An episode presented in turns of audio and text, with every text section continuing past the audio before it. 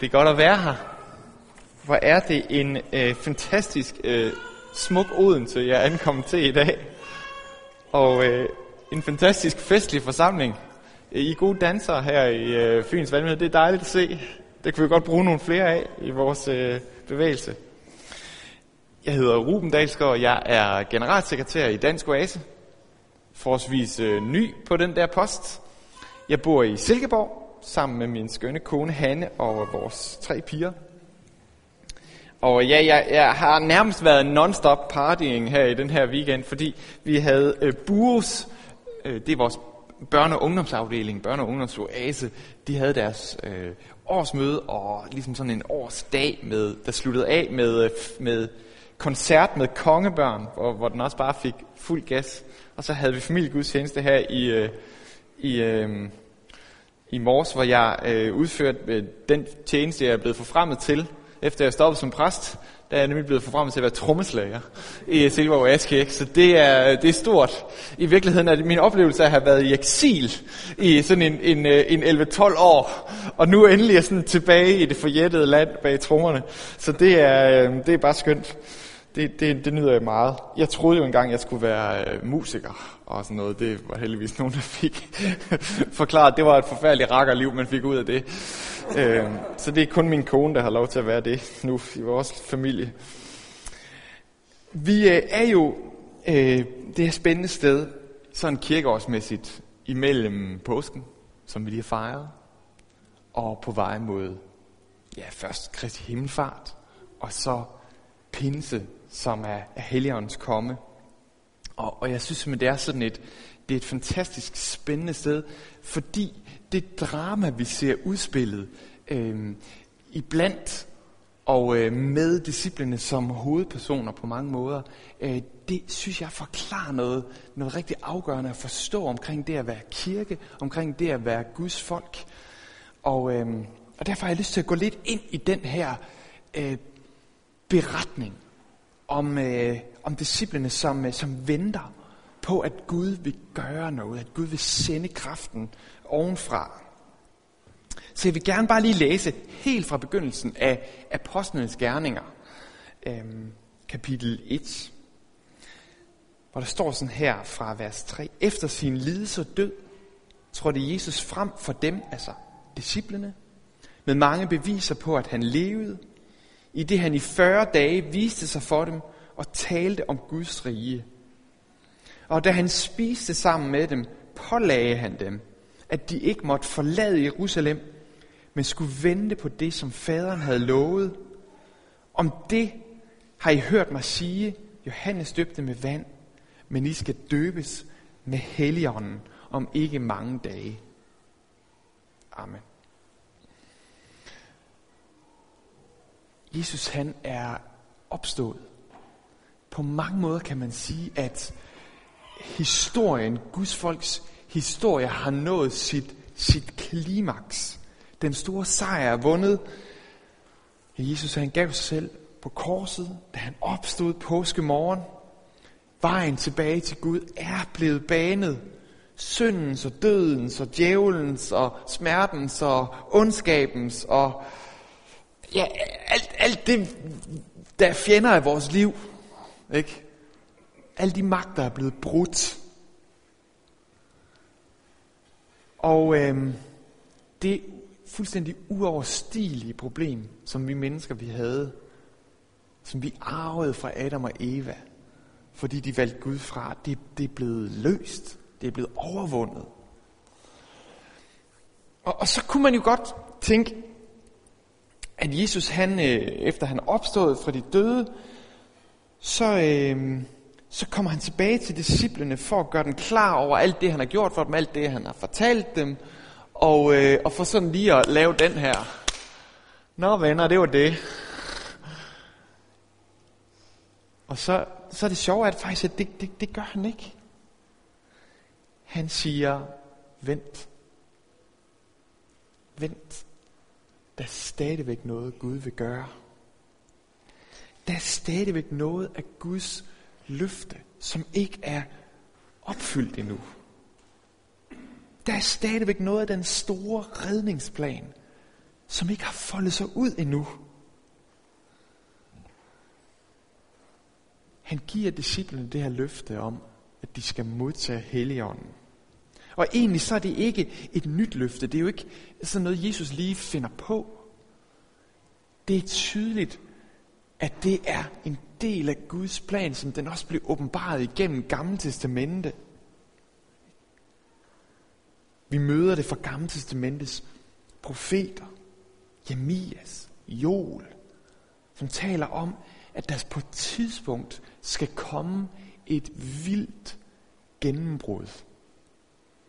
Der skal komme et vildt gennembrud for Guds folk.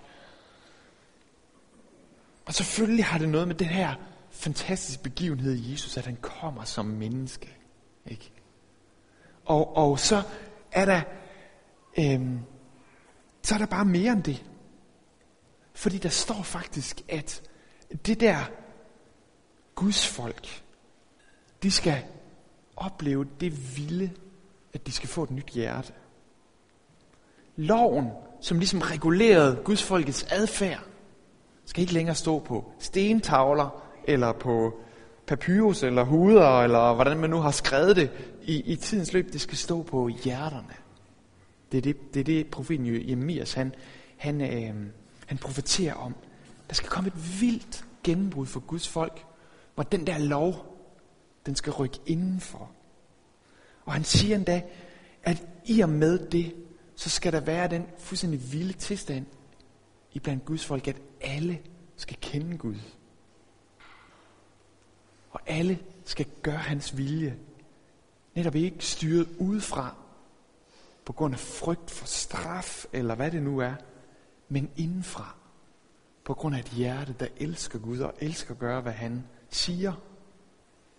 Og profeten Joel, han, han taler på, på tilsvarende måde om et gennembrud. Og det er et gennembrud, der handler om, at en dag, så skal Guds ånd komme over alt kød. Altså alle mennesker, eller måske i virkeligheden alle slags mennesker. Og den virkelighed, det er den, der ikke er indtrådt endnu. Jesus er død, han er opstået. Problemet er sådan set løst på rigtig mange måder. Men det dramatiske gennembrud for Guds folk, for dem, der er sat her for på en særlig måde at være hans agenter, det er simpelthen ikke kommet endnu. Og det er jo det, vi ser pinsedag, ikke? Og nu er jeg ked af, hvis jeg ødelægger den pinsebredning. Det kan være, at du skulle sige noget af det samme. Så må du finde på noget andet. Godt. Altså fordi det, der sker pinsedag, det er jo sådan en fuldstændig radikal forandring. Ikke også med de her mænd og kvinder, de har hørt, de har set, at Jesus er opstået. De har endda fået bud, de har fået ordren ovenfra fra Jesus om, at de skal gå til verdens ende med det her budskab. Men de sidder stadigvæk i det der rum og gemmer sig. Og siger kodeord. Ikke også? Hvis der er nogen, der skal ind ad døren. Ikke også? Hvad, hvad, jeg ved ikke helt, hvad for en kodeord de havde. Hvor stor er Peters navle eller sådan noget. Så, så skal man sige, nej, det ved jeg ikke. Sådan noget et eller andet, ikke? Så, og, og det, der, det, det, er simpelthen det er et fantastisk billede på transformationen af Guds folk. De sidder i det rum der, og så kommer Helligånden pinsedag, og så den der dør, den flås bare op. Det er simpelthen fantastisk. Ud på gaden.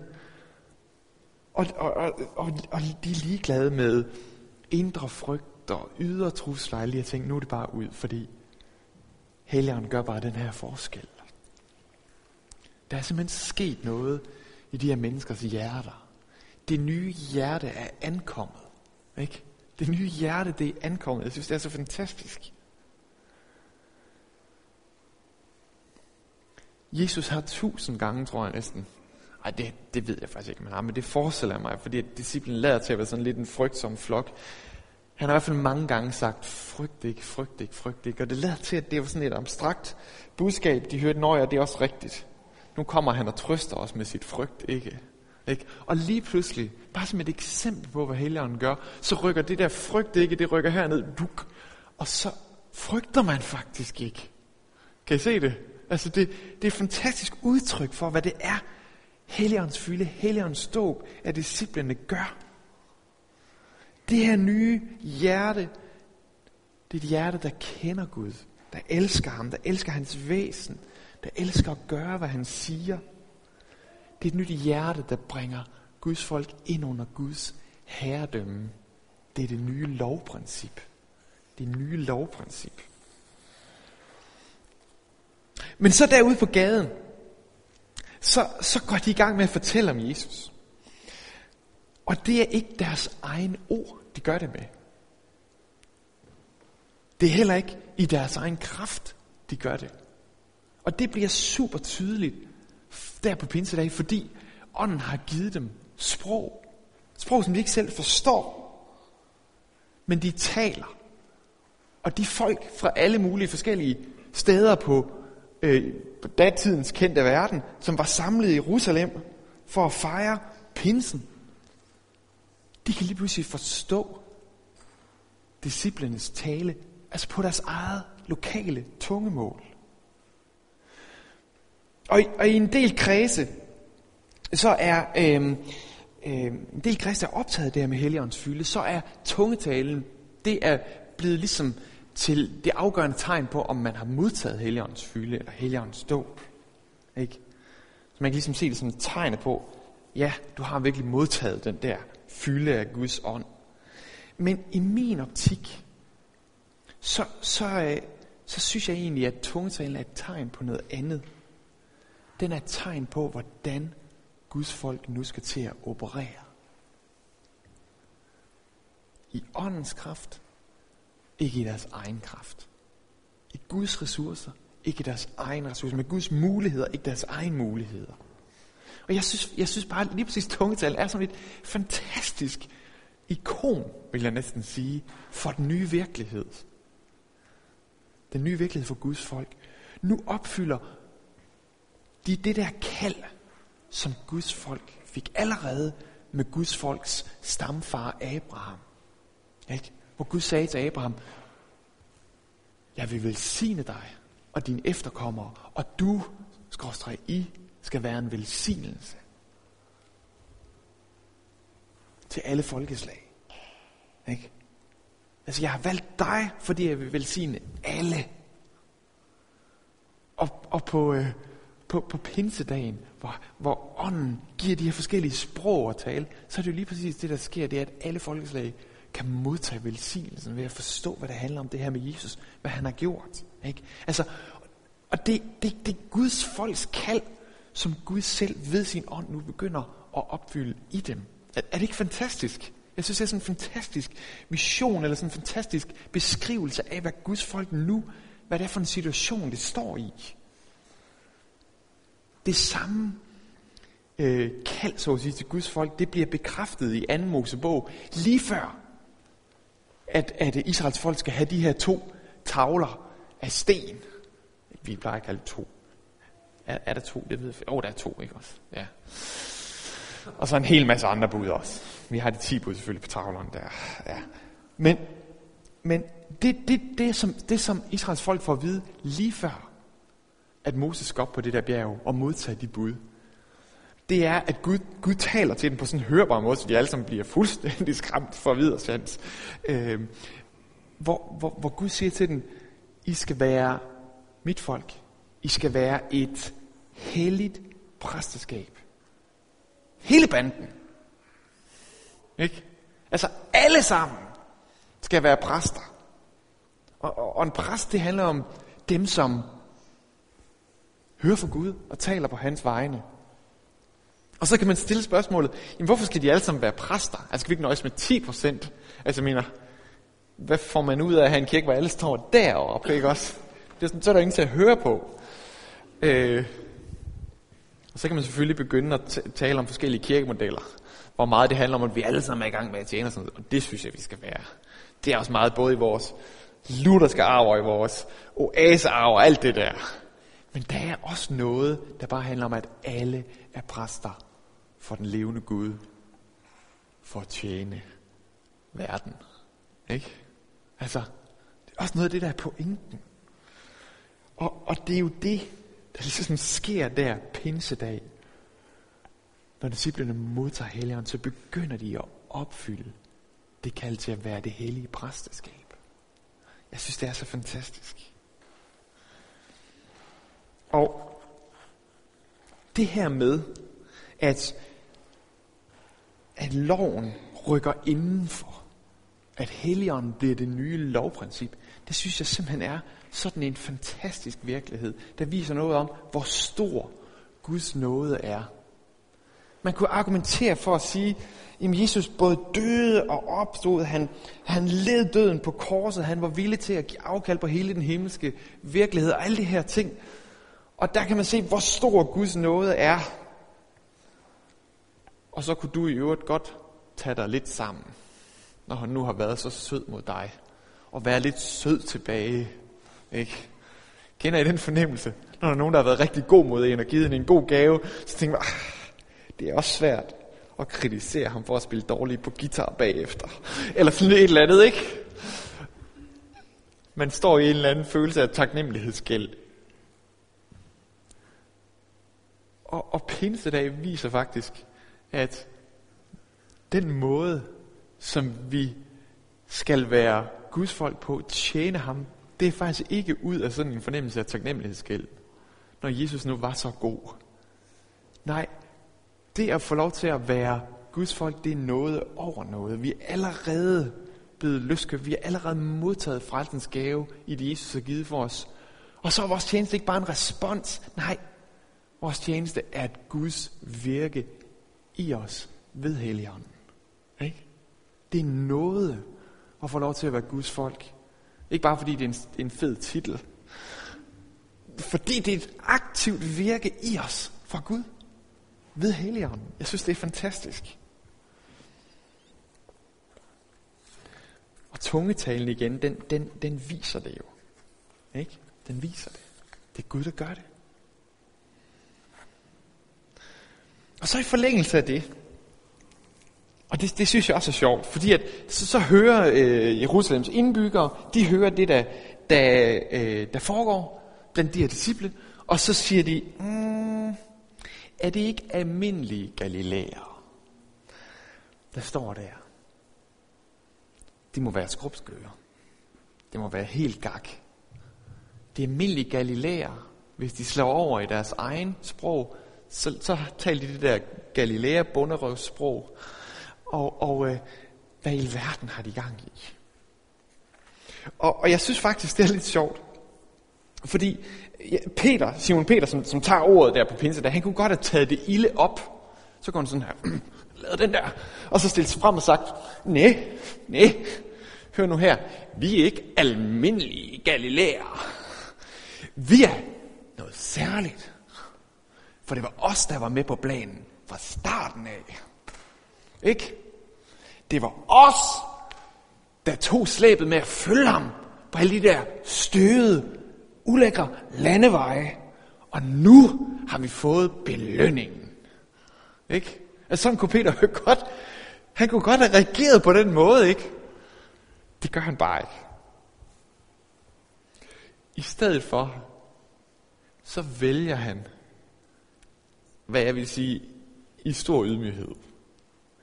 I stedet for at tage det faktum, at han og de øvrige, der står rundt omkring ham, er helt almindelige galilæer.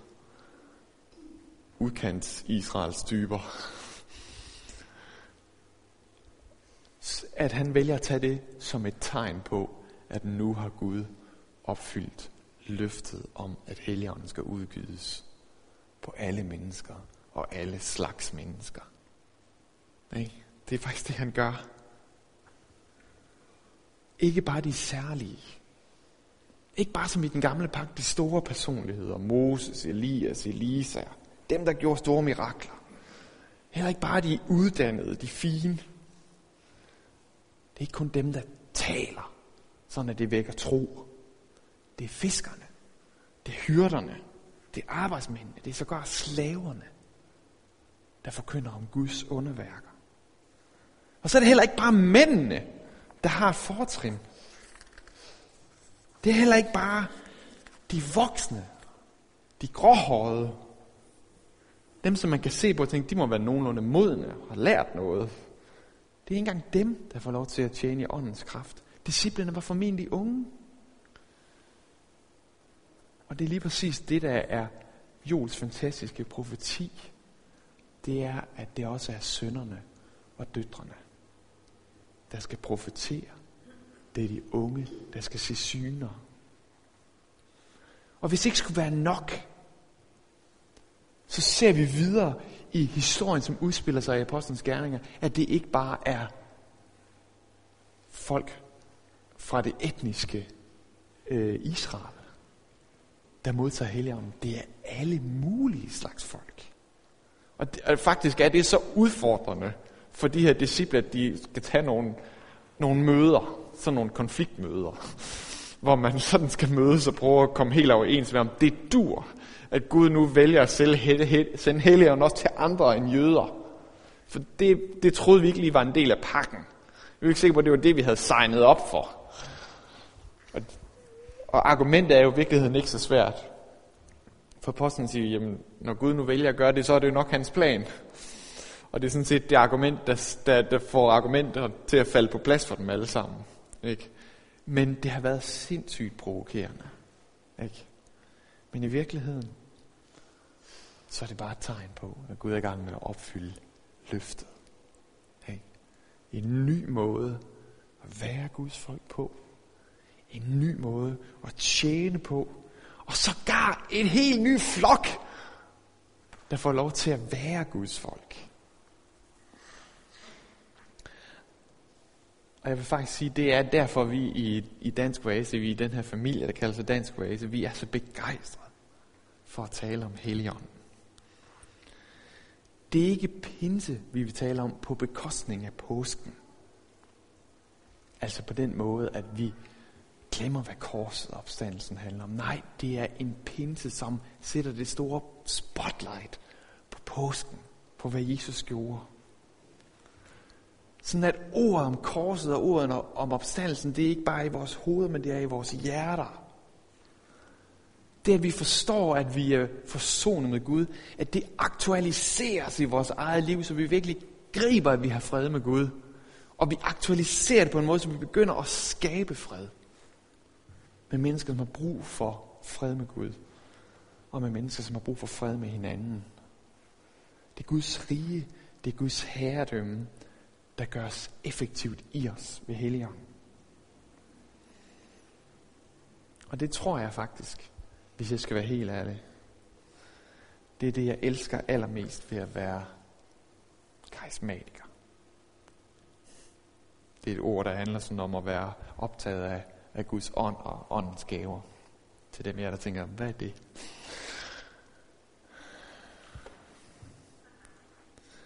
Vi er et folk, der ligesom disciplene venter på Gud.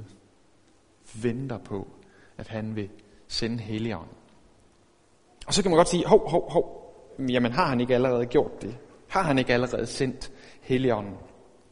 Jo, det har han. Og han har også allerede sendt den til dig, hvis du tror, du er døbt så har du Guds helligånd. Men det, der er spændende ved at se i, øh, i, øh, i Bibelens beretning, navnlig Apostlenes Gerningers, Gerningers beretning, det er, at Gud ikke bare sender sin ånd én gang, men han sender den igen og igen.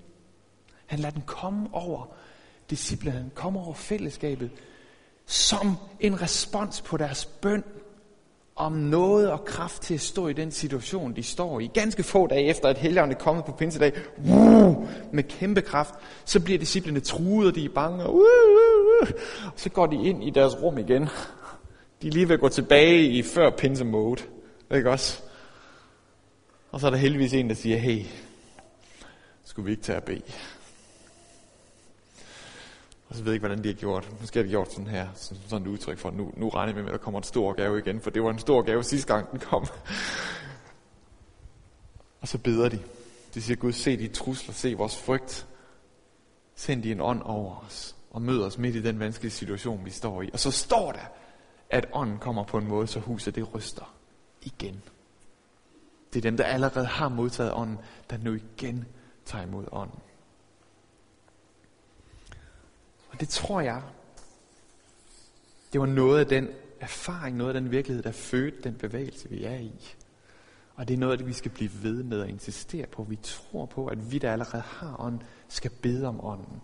For at kunne være Guds folk. I hans ressourcer, ikke i vores eget. For at kunne leve ud af det her nye hjerte, og ikke bare vores gamle stenhjerte. Så vi venter på Gud, vi venter på ånden. Jeg har lyst til bare lige kort som det sidste, bare lige at udvikle lidt, hvad betyder det, det her med at vente på Helligånden? For det første, så tror jeg, det med at vente handler om forventning. Altså det at være i forventning. Have tro på, at Gud faktisk vil drage nær ved sin ånd. Han vil møde os. Han vil fylde os med sin kraft. Det er en ting, det er forventning.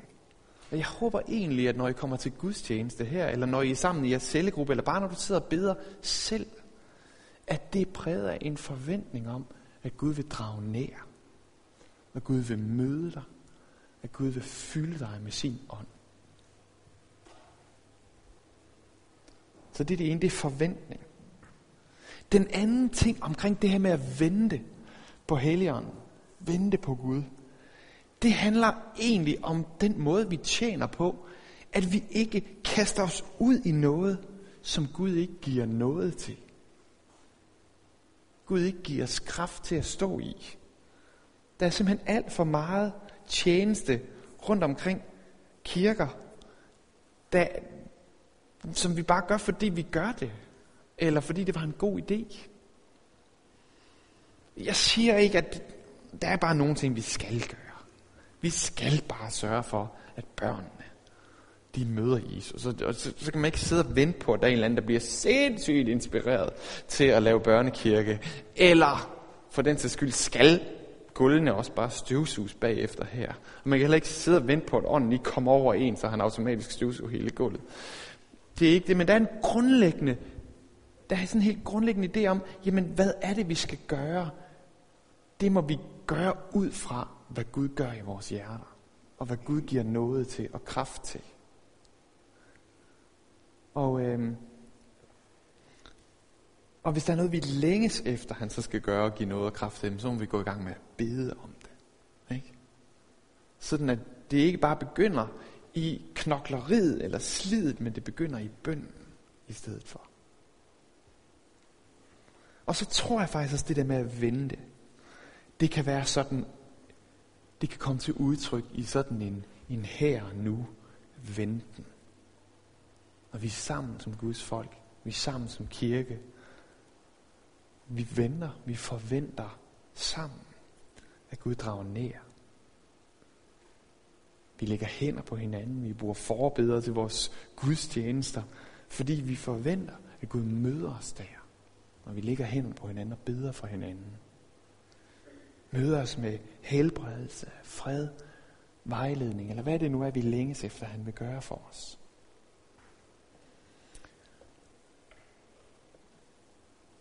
Jeg håber lidt, at jeg har fået inspireret jer til at gå frem mod den her pinsehøjtid, der er også i vente om nogle uger. Men også videre end det. Ind i et modus for at være kirke, hvor vi rækker os hænder frem og siger, vi kom helligånd. Kom og mød os. Kom og gør det levende for os, det Jesus har gjort for os. Kom og udrust os til tjeneste. Kom og send os til Odense. Kom og lad mennesker blive mødt af din virkelighed. Som ikke bare kommer i kraft af, hvad vi kan sige er kloge eller mindre kloge ting, men som kommer i kraft af, at du er i os, og du lever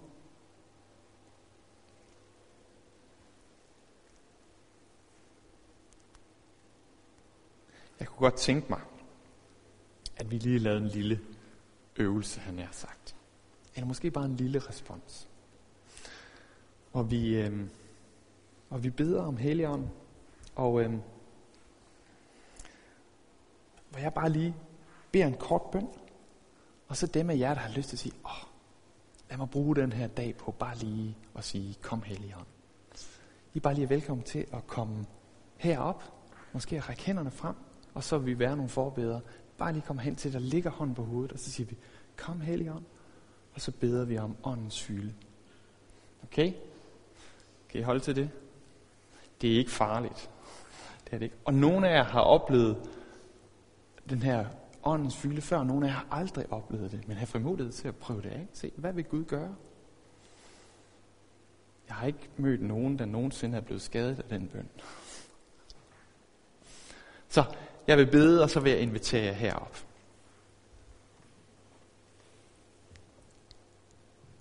Gud, jeg takker dig for, at din øh, frelsesplan den er så fantastisk. Og tak, at den nåde, der kommer til udtryk i påsken og i pinsen, at den er så fantastisk. Det er noget over noget. Og vi får lov til at træde ind i at være det Guds folk, der har, der har oplevet det der store gennembrud. Og så beder vi, kom Helligånd. Kom med din fylde. Kom med din kraft. Kom med din fornyelse af hjerterne. Kom med din fornyelse af tankerne. Kom med helbredelse. Kom med fred. Kom med trøst. Kom med kraft til at tjene. Kom med gaver, som forløses. Kom med forventning. Kom med mod.